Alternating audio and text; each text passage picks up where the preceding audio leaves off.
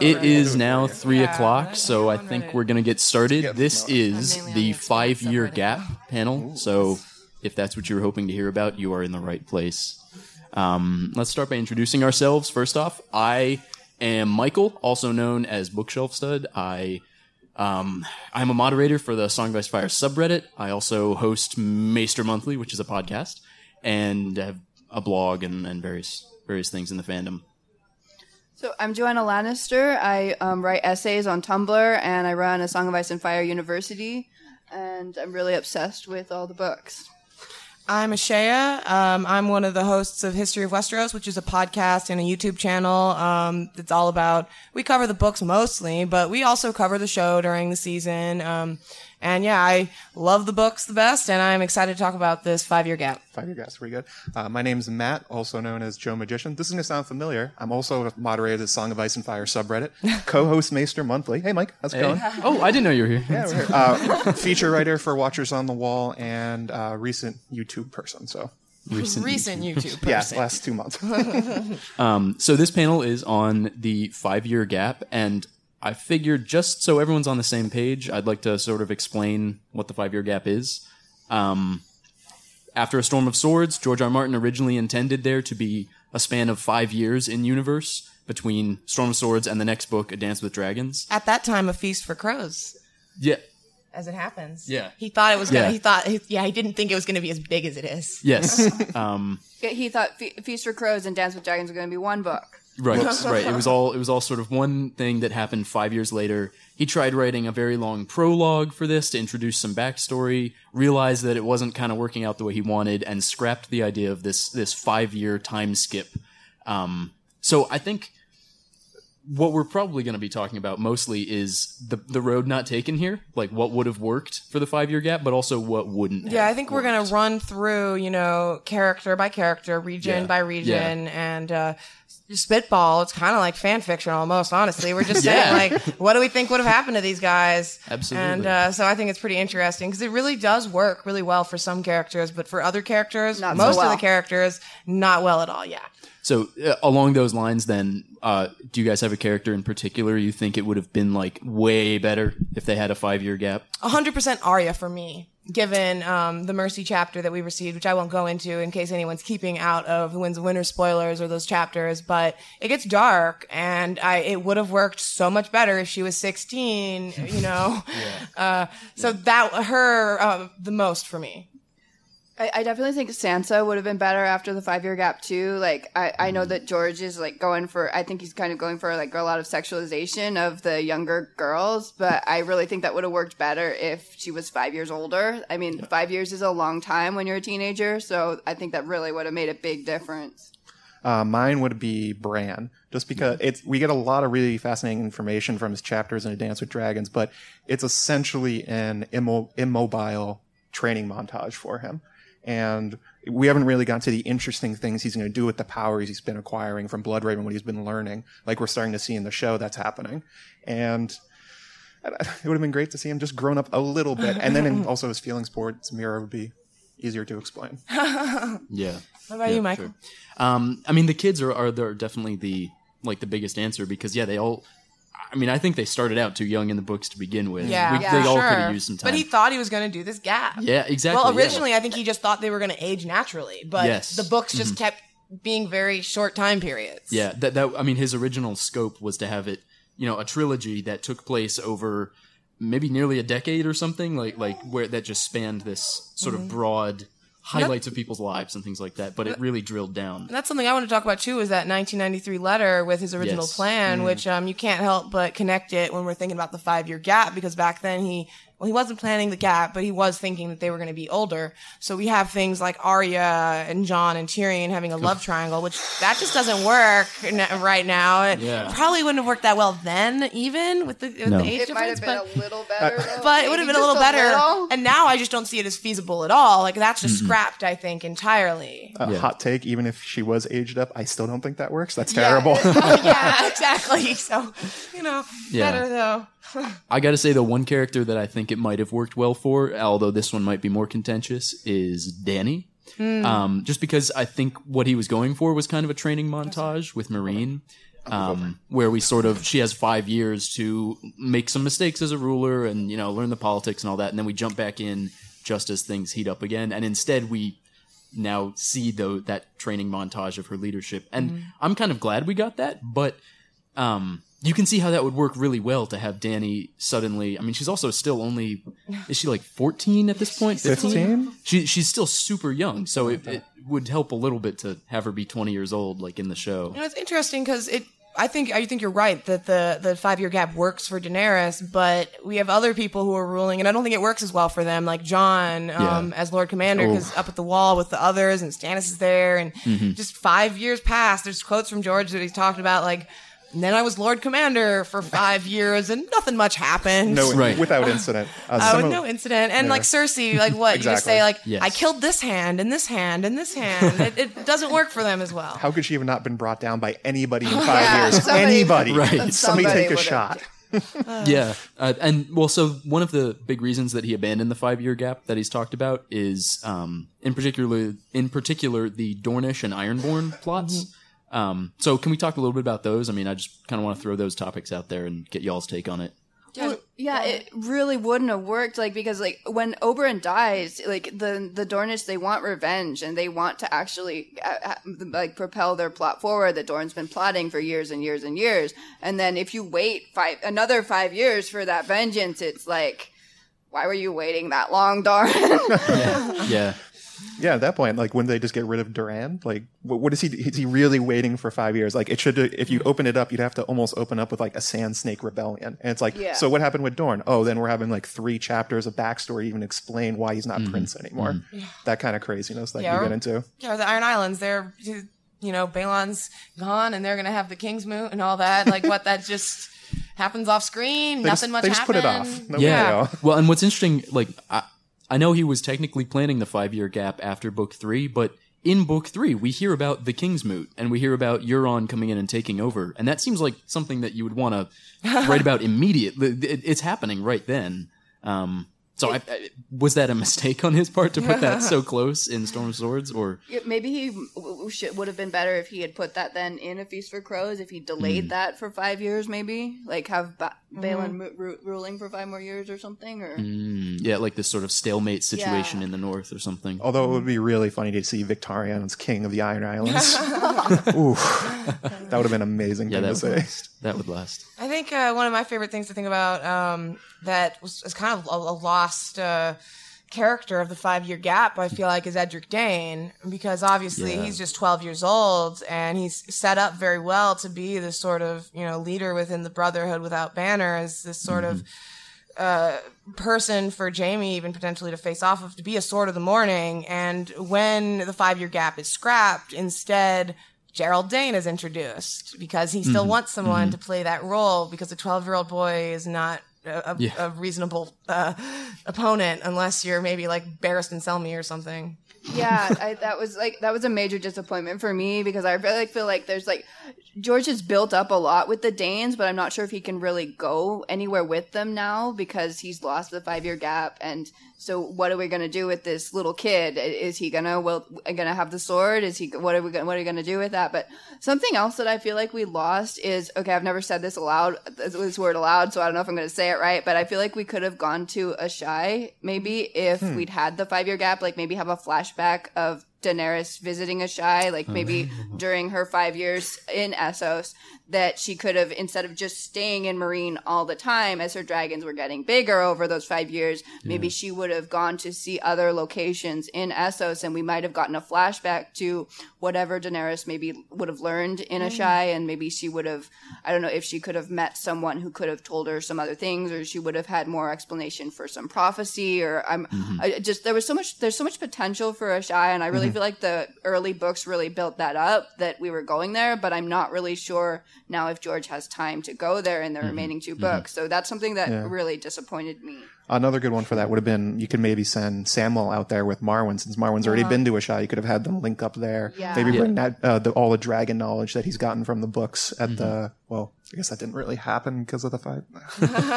So we- we're kind of talking about uh, Essos a little bit here. So let's let's talk about that a little more broadly. The characters who were in Essos uh, in Feast and Dance. which is I guess Arya, Tyrion, Dany, um, anyone else you can. I guess Jon Connington, but that's a whole plot line too to, to talk about. So what, what do you guys think? How how would those have, have shaped up differently? The Essos plots. My big question for Tyrion is if what if he would be like at Illyrio's manse for a year, slave, being Yeah. slave for a year or two. Like, how would it have been split? right, right. Well, I think that George would have like explored more things with Tyrion. Like he could have had Tyrion travel more mm-hmm. over the 5 mm-hmm. years. So then we would have seen like maybe more. Like he would have had a longer journey, but we would have just seen the highlights of that journey. So maybe just see more of mm-hmm. Essos and explore the landscape more. And but because I don't know if George would really do. Okay, so here we are in a feast for crows, and Tyrion was a slave for five years. Yeah, and that's the flashback. I mean, that's not that's not very messed up. int- that's not very mm-hmm. interesting to write mm-hmm. about. So I'm not sure if that's really what George had planned. Yeah. Especially because he uh, idolizes Lomas Longstrider. And Matt calls that out yeah. very early Yeah, on. That would be yeah, the kind of thing he would do. It would be what, a would he great just sit there like drunken Essos for Yeah, five years, feeling just sorry for stewing over Tywin yeah. and Shae still? Which could also be part of why it gave George so much trouble in writing Tyrion, which is it was hard for him to write to see him in, in such dark, you know, depths of despair.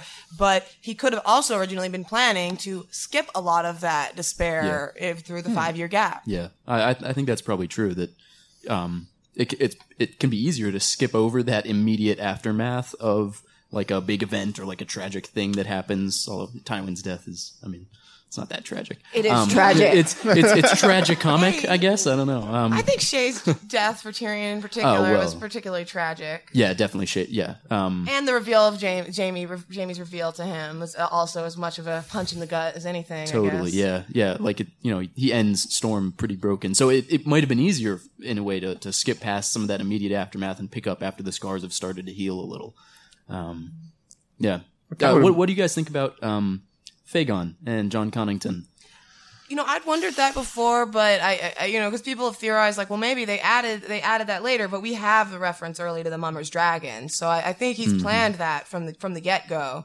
But the, the difference in age that he would have had, I, I, that would have been mm. significant for sure. I think um, Aegon's plot mostly works as it is, even if he's aged up by five years. But I mm-hmm. think the big problem is that um, Tyrion tricks him to go to Westeros and mm, to, Yeah, to almost think that would've destroy him. I don't think it worked. Yeah, if, if he's 20 years old and Connington has all this more time and all this planning, mm-hmm. like hmm. maybe the Golden Company has abandoned him by that point. But I don't think Aegon would be in a position to be tricked just that easily. I don't think he'd be tricked, but maybe you could play on like maybe Tyrion could have played on his arrogance, his pride, hmm. some other thing that mm-hmm. would have still motivated him to go to Westeros like right then. So I still think that he could have d- that the Yeah, it mostly that the plot would have worked pretty much the same, just slightly older, just like change tweak a few things there, and I think he could have still done it. The main problem though is Dorne with that.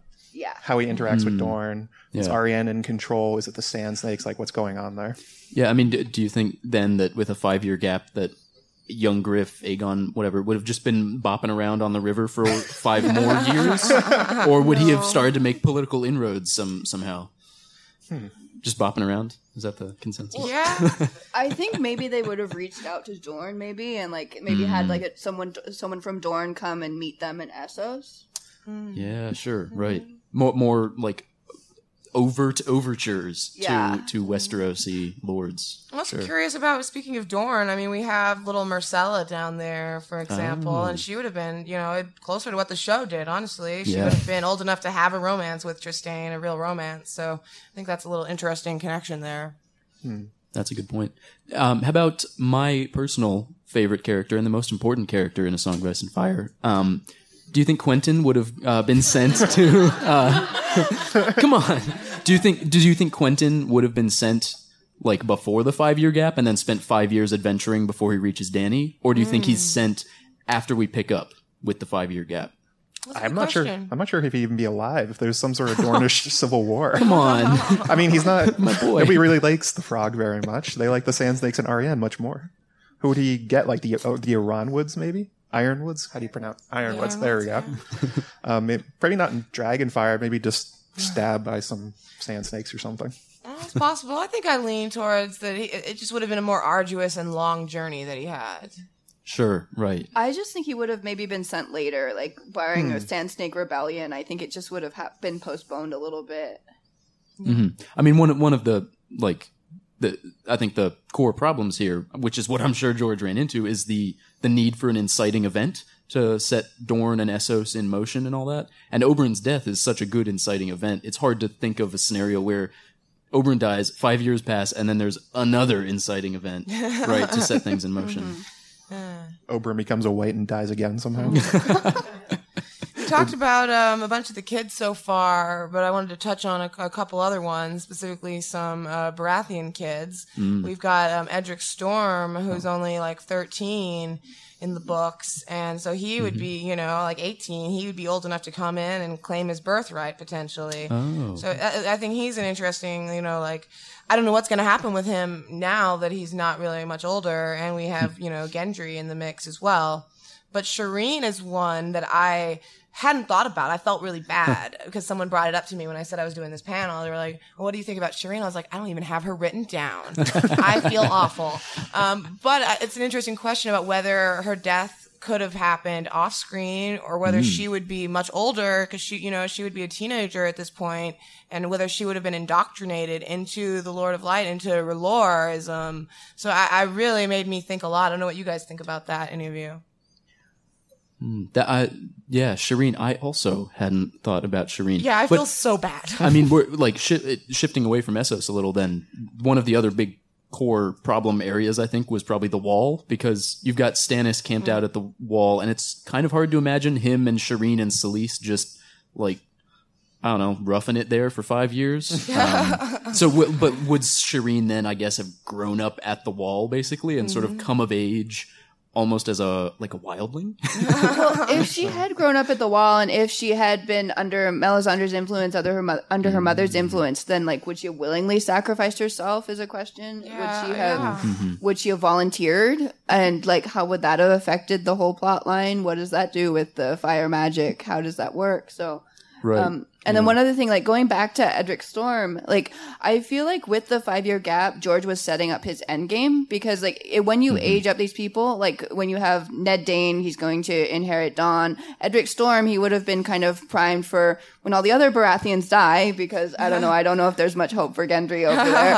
um, like when all the other Baratheons die, I think that George was like kind of setting up the people who would have post War for the Dawn would have inherited everything. Like if you have you have Edric Storm, eighteen years old, like no one else is there to claim Storm's End, so he could have claimed that. And then you have like like um maybe Trystane ready to claim Dorne, or maybe Sarella Sand ready to claim. Or wait, no, yeah, Sarella Sand ready to be in uh, like completing her master's training and going being like the ruler of Dorne at the end. So I think he was kind of setting up a lot of people to yeah, the, the next the next generation. the generation. next generation. Yeah, That's, that's true. There, there would have been a, a three way succession crisis for the Baratheons with Mya Stone too. Somebody Oh, in the Vale, maybe Yohn Royce would have set her up to try Ah, and just annex another part of it. Yeah, yeah. Um, I see. When you said Baratheon children, I thought you meant like the Baratheon children, Tommen and Myrcella. Um, because That's another great Tommen's one to a good chat one. about. It's yeah, true. because Tommen is so young in Feast, and that's a huge part of his kingship. And in the show, they did kind of. I, it's interesting because with the show, we almost get kind of what a post five year gap characters would have looked like, um, at least for Tommen, because he's not a he's not like a toddler. Basically, he's he's closer to the age where his marriage to um, Margaery uh, means a different thing for him.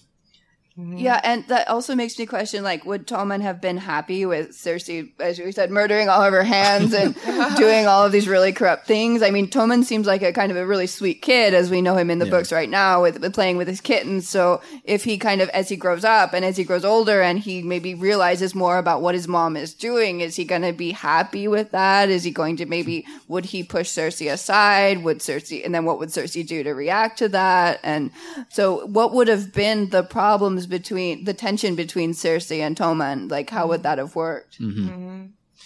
I wonder even about. Um, I, I can't help but see, you know, a, a similarity between him and uh, young Griff there, um, just because they're both just raised thinking that they're- they're gonna they're they're gonna be the king, like, and that's what where, where Tommen would have been at that point. That he would have had lessons. He would have been been trained to be a decent king. You would think, and so.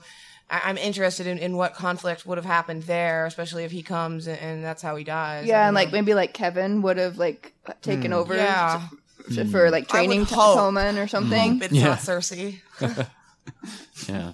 I think this is just the show plot. That's what they did. Well, well, we've asked like, would would Cersei be there killing off all her hands? Maybe in the five year gap, t- Kevan would have succeeded in temporarily hmm. shoving Cersei to Casterly Rock, and that's why she ha- why their Lannisters would still have been in power for a while. Hmm. And so then, like, you have Tommen and Kevan, and then after the end of the five year gap, maybe it's Cersei getting back to King's Landing somehow, and hmm. uh, so that's what I was great kind of angle thinking. on it. Yeah, I, I hadn't even really considered that. I was just thinking she'd be in power. But because yeah. it was because it was proposed like everybody was proposing oh cersei's going to go back to casterly rock and we're getting her out of the way and so maybe in the five year gap george actually did get her out of the way and that's how we don't with the, like how it actually is plausible that no one has killed off all the lannisters after five years terrible ruling Right.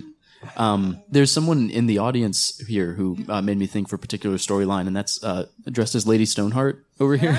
um, but so, uh, Storm of Swords epilogue is the Lady Stoneheart reveal. Um, do you think that we could have had a plausible five year gap of her like doing guerrilla warfare, or is she just too uh, hell bent on revenge to to make that work? I think it could have worked. I think she could have carved out a part of the Riverlands for herself and just be like Lady Stoneheart's realm in the middle of it. I mean, she is a Tully. If it ever gets revealed that she is one, that she's not just this weird golem thing killing things in the Riverlands, I mean, perhaps she would actually gain legitimate followers beyond the uh, Brotherhood without banners. Well to me the question is like what is like what are brienne and jaime doing in the riverlands Yeah. for five years Uh, like, I is- can see it for Jaime, to be fair. Like, I can see it taking that long for him to get a handle on things. But Brienne, on the other hand, I think she's a, a major character that would just, it wouldn't work. Wouldn't have Well, worked for yeah, her very I think well. that that would be a lot of lost potential on George's part. Like she was just wandering around for five years. Like, what would she be doing? And I mean, I I guess feel we like could have. be so jaded at that point. We Yeah. wouldn't have Five gotten the broken man speech, that's for sure. yeah, like there would be maybe some Except lost the Meribald. innocence.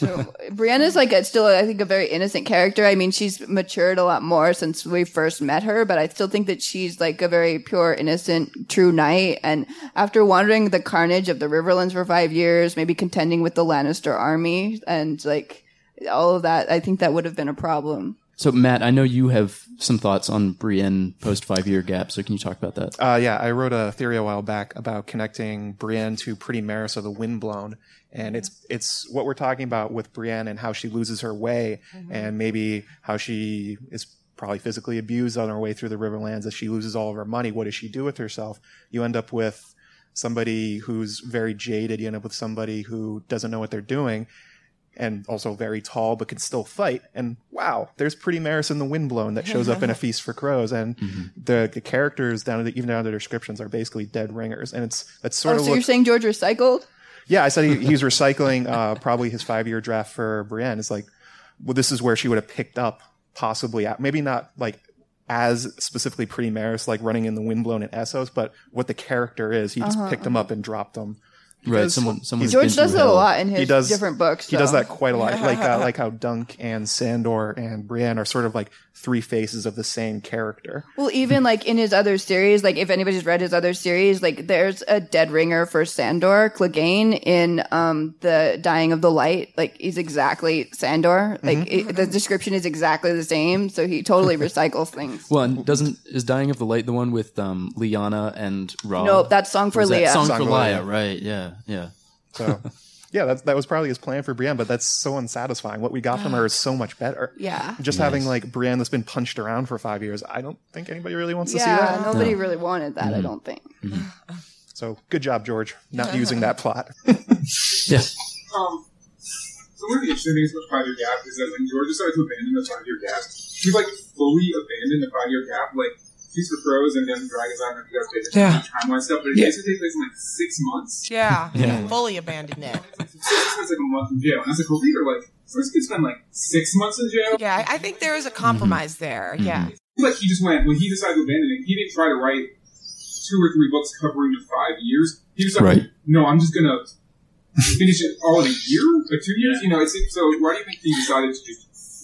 Well, he has made statements where he just talked about in, in when he first started writing a Game of Thrones that he thought that there would be, it'd be like a year, a year, a year for each book, you know, and then he, Game of Thrones is actually about a year, but as as things started really going, it just went faster. He just felt like things went faster, and I agree with you. I think that with travel times and with prison times and things like that, there's a little room for him to have padded things a little more. Mm-hmm. But I, I mean, honestly, when you think about what happens in the books, it doesn't feel realistic for for things to just like lie fallow for a long time. Sometimes it's not that long, but even a, a year's time is a while. Yeah, I, I, I, I agree. I think there's a good compromise position that made maybe didn't get, but he that's so much of what he does with with the books is just drill down into like the minutia. Um, and it, it works, I think, really well for Feast because we get you know Obara coming to Doran hot on the heels of Oberyn's death, and we get the morning after Tywin's murder, and you know all these like immediate, really interesting scenes. Um, but yeah, we we probably could have had a few more months in there. Well, it's especially because in A Feast for Crows and A Dance with Dragons, it's specifically the chapters aren't in order anymore. He mixes the timeline even within those, so he could have fudged those as much as he wanted. Mm-hmm. I've seen interesting theories about like not theories, but like ideas on how he could have made it work, and the idea of splitting the books differently. That if he'd hmm. split the characters that needed a bit of a gap, and if he kept the characters that didn't in a book, that he could have found a different kind of ah. compromise there. But I don't know about the logistics because obviously characters have to meet at certain points in the timeline.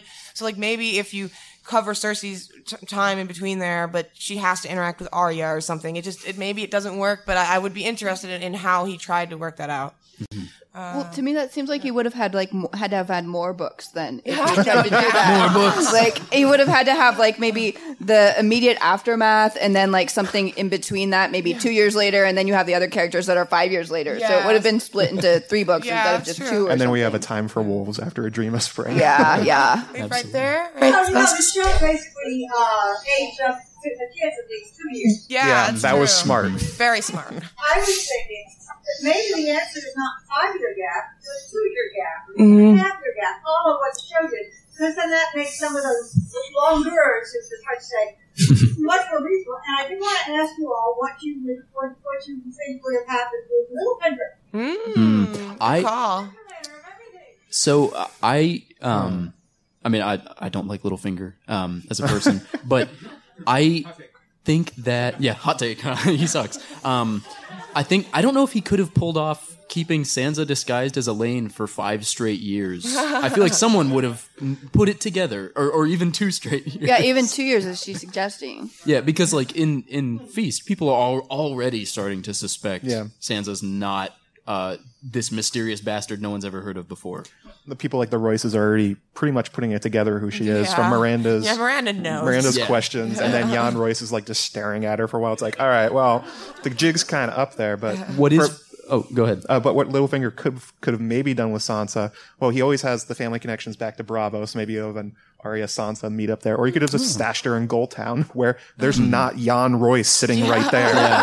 Come on. I, I will say though, there is um, a very funny line in book four Oh, where yeah. Oh, Littlefinger's gonna- Yeah. complaining about how he wished he had uh, four or five more years to sow some seeds. I wish I just But, had uh, five more It's years. George prepare. making fun of himself. yes. Yeah. Uh. yeah. Yes. um, to kind of get back to Brienne, like Mm. uh, as an alternative for maybe her five-year plan, um, what supposing she had maybe somehow found her way back to Lady Stoneheart, back to Cat, who she originally pledged herself to, um, how might that have affected both of those characters? I think that would also be another jaded Brienne. Yeah. Yeah. I mean, the, the Brotherhood that we that we see in Feast, the Brotherhood without banners, is, is very jaded version of the Brotherhood. So, I, yeah, I mean, you could see Brienne plugging into that. I guess. Especially like that's the windblown too. They're all a bunch of jaded Westerosi over in Essos. Yeah. They're basically the same company. Yeah. What if it- It's like the Evil Brotherhood, Yeah. like underground. hmm Yeah. Well, they've splintered off a little bit, you know. Yeah. There's some Yeah. factionalism. Perhaps she could have joined Edric Dayne's splinter group. yeah. Right. Yeah. So, speaking of Edric Dayne, um, I want to ask if it seems obvious that Darkstar is the replacement mm-hmm. Yeah. of aged Edric Dayne, the fact that those characters are so dramatically different, mm-hmm. what do you think that says about George's plans for the future of House Dayne and mm-hmm. kind of their role in the story?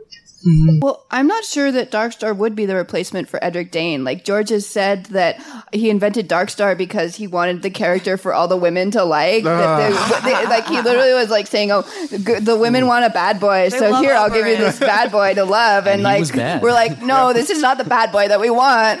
Um, but like what I thought it was setting up for was some sort of face off between Darkstar and Edric Dayne. Yeah. So like I didn't think he was a replacement. I thought he was going to be like there's going to be would be would have been some epic sword fight between Darkstar and Edric Dayne uh, what, uh, using Dawn to fight him. So then you'd have the sword of the morning and then you have this guy I am of the night and fighting off against each other. But I think part of it is how you get Dawn into play there. Yeah. And Well, so it- you would originally get it through Edric Dayne being awarded Sword of the Morning. And then maybe Gerold Dayne kills him, maybe they fight, whatever, and, and it, it passes him. But I think the, the part of the significance of Edric and Darkstar are just to get Dawn out there. Yeah. Well, mm-hmm. I thought it like tied into the bigger theme. Like I think that the theme of the books is that like the greatest real the real greatest enemy of humanity is itself. Like mm-hmm. that we're all fighting each other instead of dealing with this real threat. And so I thought mm-hmm. that kind of tied into it where you sort have of family against family. yeah, and then you have Gerold Dayne fighting Ned Dayne, and so that would be like the uh, like in s- something like t- uh, the original feast combined feast dance, or in like the or maybe farther down in the Winds of Winter or something. The original Winds of Winter with a five year gap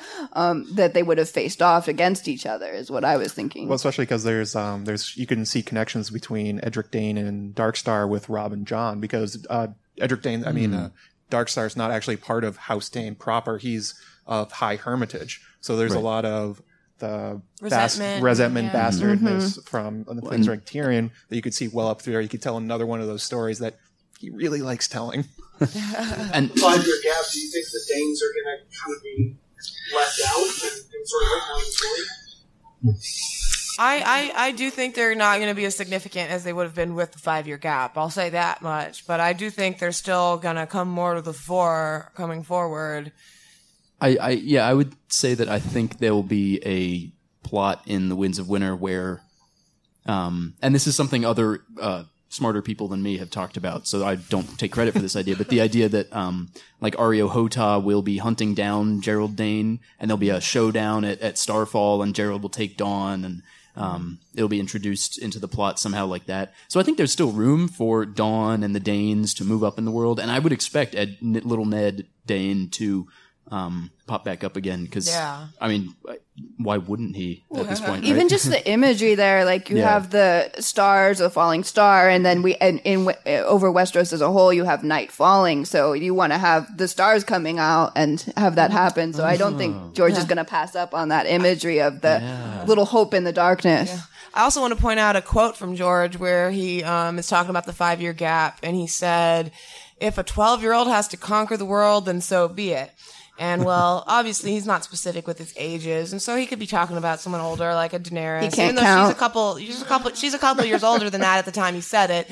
But who does fit is Arya Stark and Edric Dayne in particular at twelve years old. Mm-hmm. But I, t- I tend to think rather than holding to twelve years old, that George was just given a general age for like a young kid. But I think it's a good quote as well. I think that's interesting about uh, Edric Dayne because in a, I think in a different fantasy story, you probably think he'd be the protagonist. Yeah, yeah. He's, he's Yeah. got the magic sword behind him. He's little- like, he is little Ned. He's, he's he's been going through his own Yeah, training named after the montage main like yeah, Yeah. little Ned there. uh, with the brother with the banners, but instead it's Jon and Dany. But he still has like the fake one running around. You back there? Right. Um, George has said that he was going to introduce us to Howland Reed, but they couldn't because Howland was a spoiler. Mm-hmm. We've seen on TV what, what that, you know, people heard that spoiler completely. Mhm. Do you think there's a five year gap? I mean, is it cool to just have Howland hiding for another five Oh yeah, yeah. I I actually um uh I would say that I could write an extensive fan fiction about the the five years of guerrilla war- warfare between the Ironborn hold up in uh, Moat Cailin and Howland and the Bog guys, um, you know, besieging them and infiltrating the castle. I think there's room for Howland to just be sort of marauding around the neck, um, I, you know, kicking ass off screen. Yeah, he doesn't have to necessarily be a coward hiding away. Right, I, and I mean, we do get some of that in Dance, where uh, Theon shows up at Moat Cailin, and we find out that like everything has gone to shit. Um, so I, I mean, but I, I, I do kind of agree though that yeah, there's these questions of like, well, would these people really just sort of stay still, do the same thing for five years, and then at the end of five years, like jump into high gear? Especially if Howland is the recipient of the letter from Jon. Sure. Yeah. I mean, The- the and Robb's will, will, is floating yeah. around. Um, yeah, Yeah. yeah. Uh, you would think that would demand a response the same way Oberyn's death demanded a response. Well, I think what we see from Lady Stoneheart goes into that. She is hooked up almost with, uh, well, not hooked up. Sorry about that. She has contacted Howland Reed. It looks like in a Feast for Crows and a Dance with Dragons. You've invented a new ship here. Yeah, this is a new one. Nice ship. Um, that works equally well after five years too. As she rises in power, maybe she contacted him somehow too. Did not hook up. I did not say that. I, I do I do genuinely think that is happening currently in the books, Howland and, and the Brotherhood, that there's like this network Yeah. that we're about to see come into come into the fore.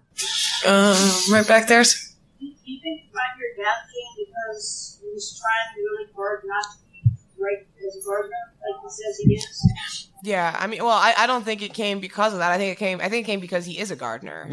I don't think. I think it came the opposite. I guess I would say.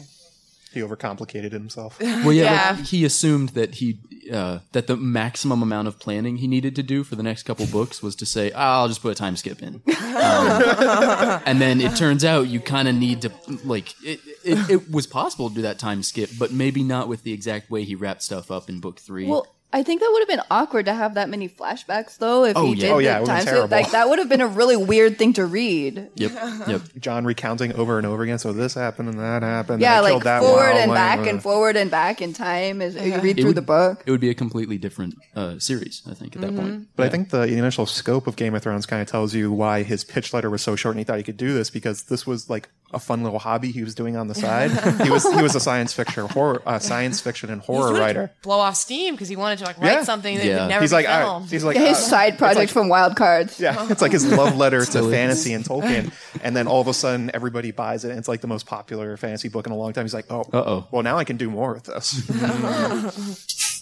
yeah, up there, right front. Oh, sorry. Go ahead. John, responsive. Um, so back to Arya, without getting too much into it, like you said, it, Yeah, I didn't want to. I, I, I- maybe we can do a show of hands. Does anyone care about talking about the Winds of Winter chapter? Like, are you all okay with it? Are you okay with it? Anyone who cares, raise Like- your hand. Like, if anyone who does not want to hear about that, raise your hand. and we cannot do it.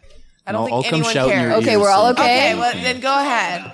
Okay. so her and rap is really sick and twisted for a girl her age. Yes. yeah, Do you guys think that the chapter will be altered for Winds, or is that like he's going to do it at her age? He's made a statement about it. He said this this was written before he scrapped it. He reworked it multiple times. It was going to be like her concluding chapter in A Dance with Dragons, and um, so he re- did re- has reworked it already. And in a comment on his not a blog, he replied and said, "Well, anything could change because well, when it's edited. So yeah, I think it will potentially be a little different, but no, I think it's going to be as dark. I don't think he's going to temper it at all. Yeah, I really would not have wanted to have read the original version before he. Re- re- Oh my god. I, I'm really, I, I'm really afraid of that version. I do not want that. Yeah, it's uh, it's one of those places I think where you can tell that he had like just a couple big sort of images or ideas that he wanted to get to, like this idea of Arya growing up to be this sort of like you know assassin seductress kind of character, Yeah, maybe. femme fatale. Yeah, femme fatale, but she's a like a toddler fatale at this point. like a I don't think that's a thing. fatale. pre Yeah, no. pre a little, a little fatale. he read Lolita a little too much there. Um, anyone else back there? Yeah. When, when he had the five year gap, how do you think he planned to handle the Northmen putting up with the Boltons for hmm. Very poorly. The- I, I think you've identified another problem with the five year gap. Yeah, I think the North, by and large, it, it, it, we, we meant we like in, as far as regions, we like touched on Dorne, the Iron Islands. We talked about the others, but I think just the North as a whole doesn't work either. Yeah. That's sort of a running problem with a lot of these. They these are all situations that are like going fast towards civil war, mm-hmm. and why would you put that off screen when you could just describe it? Mm-hmm. and that seems to be one of the primary reasons that he scrapped the five year gap. He's like, there's all these cool things, I, Right. I'll just talk about them. Yeah. Well, right. Be- yeah. No, go ahead. Well, even going farther north, why would the others wait that long? Like they're they're ready to attack in a Game of Thrones, and they're just they're they just they have the wall as an obstacle. But like, why would they? Why are they waiting that long? They had to in- order those chains that we saw on the show. Oh God! Take. How many chains? Two chains? Three chains? I guess, I guess those take like five years to make. They don't have like a faster supplier in Westeros. Yeah. Before it exploded, yeah. Hard Home Depot. Yeah. Very um, nice. yeah. I mean, I, I agree. Yeah. Like, it, it doesn't make sense for the Boltons to stay in power or for the Ironborn to still, like, Asha's to still be hanging around at Deepwood Motte, um, five years later. So either he skips over this potentially interesting story in favor of what he might think would be more interesting, or he just writes about what he had set up naturally in book three. And I, I mean, I feel like that's kind of what we keep coming back to about the five year gap is he set up a lot of stuff very naturally, like this the Bolton conflict or the Ironborn, and you can't just kind of like suddenly flip twenty pages past that and we're on to something else. Well, like just oh, sorry. Do you want to go or? Oh.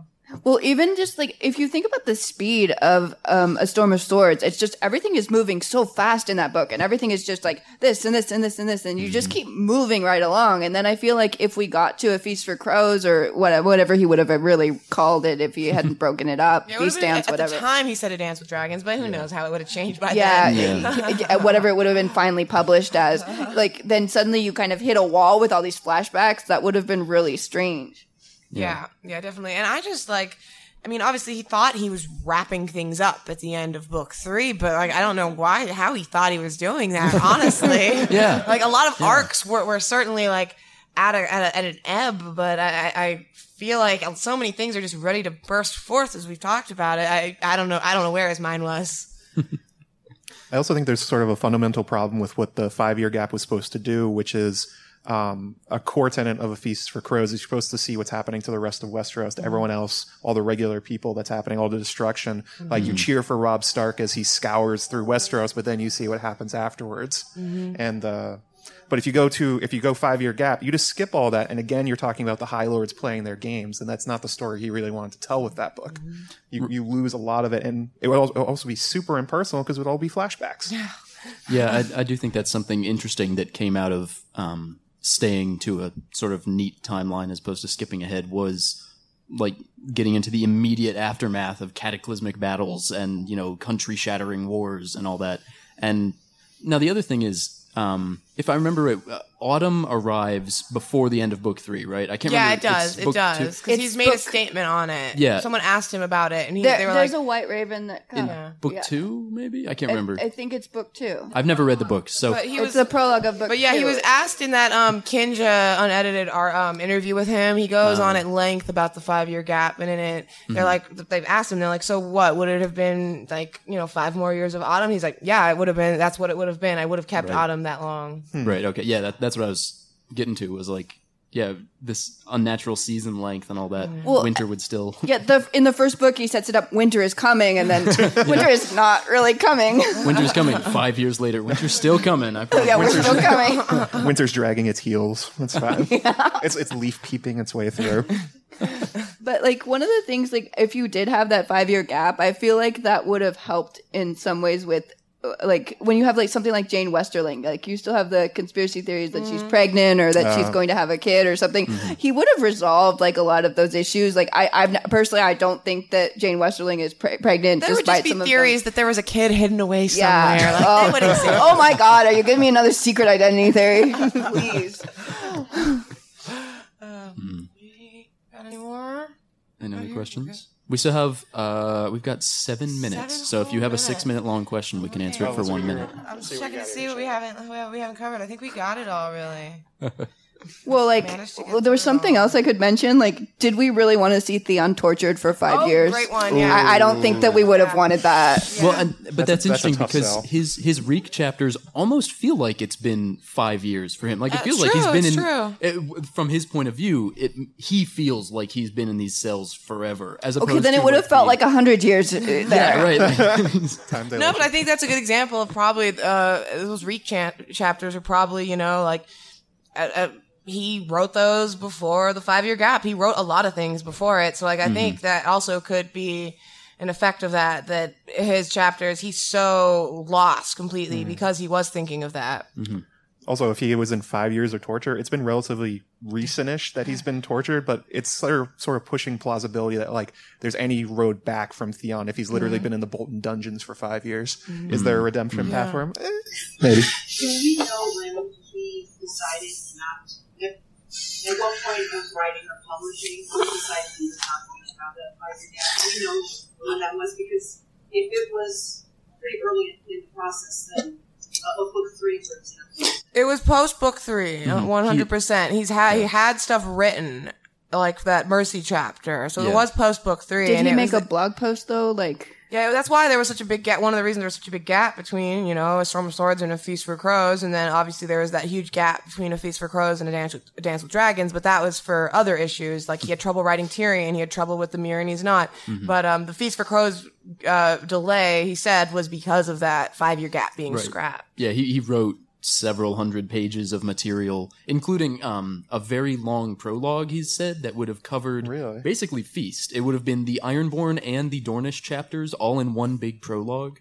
Um, which I, I know. Um, Wait, are you saying he Really gets to giving write them more short fake shrift history? there. Yeah. Um, basically have been like all those chapters were like, oh, they fought for a little bit, and then now this happened. Yeah, a Yeah, bunch it of them would have been died like because we know five they years ago died this because it's a happened. prologue. It would have been like a World of Ice and Fire chapter. yeah, I mean it, it um yeah and and those chapters in particular like uh uh uh Asha's chapters I mm-hmm. know were published in like Dragon magazine in Oh, yeah. between books 3 and 4. We have one of those magazines actually because he's gotten them and like he lost his, so I like ordered him another copy because he was so bummed that he didn't have it anymore. I feel you, yeah. But yes, we got that thing with those Ironborn chapters. But they they they're remarkably similar to how they ended up being put like he he kept a lot of that material from yeah, yeah, there's like words here and there that are changed, but it's it's by and large the same thing. Um, so yeah, there would have been this massive long prologue to sort of catch us up. Um, although he's also said that he planned to have Pate be the prologue character Mm. uh, at various points, and that like that was always the feast prologue. So I, there's a timeline really of his writing. like a really natural prologue to me. the the Pate Yeah, prologue. yeah. Anyone else? You guys start wrapping up? Oh, we're right there. Uh, just kind of like an overarching question. Um, so, how do you guys feel like the five year gap, like being excluded personally, like for each of you? Like, how, do you feel it was a good decision? Do you feel like it was a bad decision, or do you just feel like we're going to forever deal with like the things that don't end up? Right. So the question for those who couldn't hear it was, how do we feel about how the five year gap turned out? What, what's our opinion on it? Let's go down the line. Okay. Okay, Um, well, wait, are you going start- or I'll am go, I going? I'll go Okay, you first. go. I am very happy we don't have the five year gap. I think a lot of those plots would have been really horrific, especially for the adult characters. It's good for the kids, especially with the sexuality parts. That would be way less awkward to read, but I don't think that's worth giving up how much he had set up all these battles, all these wars, all these uh, dramas going on between these people just to make it easier for the Stark kids. I, I, I don't really think that's worth it. I would say I am pro keeping getting rid of the five year gap, but I do think that, and I'm, I, I'm I'd be curious how much he worked with editors to try to figure out logistics. I do mm. think that there's a compromise there. I think that there's a middle ground, and I we just can't say how much he really tried those middle grounds, you know. Mm-hmm. but I, I'm sure once the once everything's published, we'll get to see more manuscripts and things like that. So we'll really be able to dig deep and see like what his process was like, and he'll just be able to talk about it. So I'm I'm I'm very interested if he actually tried other things or not. Mm-hmm. Yeah, I think I'm. I agree with Ashaya. I want both. Like, I want both versions. Literally, like, I, I would literally kill someone to have see Cersei and Casterly Rock. I, I would do that. That I would do it. I totally would. So, I would. I would want both. Like, I'd. I and I would be happier to read a, a story where Sansa and Arya are older, and mm-hmm. like, I, I don't know. I could mentally like slip that in instead of what we already have of the Winds of Winter. That I would do just picture them older in the books. I'm reading it. I'm picturing Yeah, them you- years older. You for see the sure. actors in your head? Yeah, I- I don't- Yeah, yeah, it's not it- quite it the just- actors, but a middle ground. it, it makes like, it more older. comfortable for me. Uh, So I, I, I try to, I, I, I believe in like, I can like mentally fix what George didn't, the things Yeah. George did wrong. I mean, Yeah. we all know there's some things that we don't want to think about in those books. So I said every Song of Ice and Fire fan ever. I can fix everything. Don't worry about it. Yeah, I mean, I, I, I am, you know, glad he didn't do the five year gap. I wish that, um, and I want to preface this by saying I love George R. R. Martin. I love the books. Uh-oh. You know, I, yeah, I know. Um, Well, what are you going to say here? What- what's but- going on here? But I think a lot of the problems that he wanted to solve with the five year gap could have been solved by better outlining at the beginning. Yeah. Um, Yeah. And I again, I, I know he that's not exactly how he works. So I, it's I, you know I'm not trying to Yeah, well, he wouldn't be George if he him. wasn't just Right. doing it like this. Right, but you know, if, if he wanted them to be aged up, then maybe just sort of you know putting more um, uh, work in at the front end so that it, it works out better as the, as the story goes through. Um, There's there's some trade offs for that though. Like you don't get things like the red wedding because that wasn't in the initial plans. He came up with that later. totally, yeah, and I mean, um, Quentyn and Brienne are two of my favorite favorite sets of chapters in the books, and we just wouldn't have those if he had sort of If he had stuck to planned the very pitch letter, carefully the to his god five-year awful gap. pitch letter. Yeah, yeah. I Well, we're, think, at, th- we're at 350. yeah, we're out of time. Thank you. Thanks, you guys. Woo!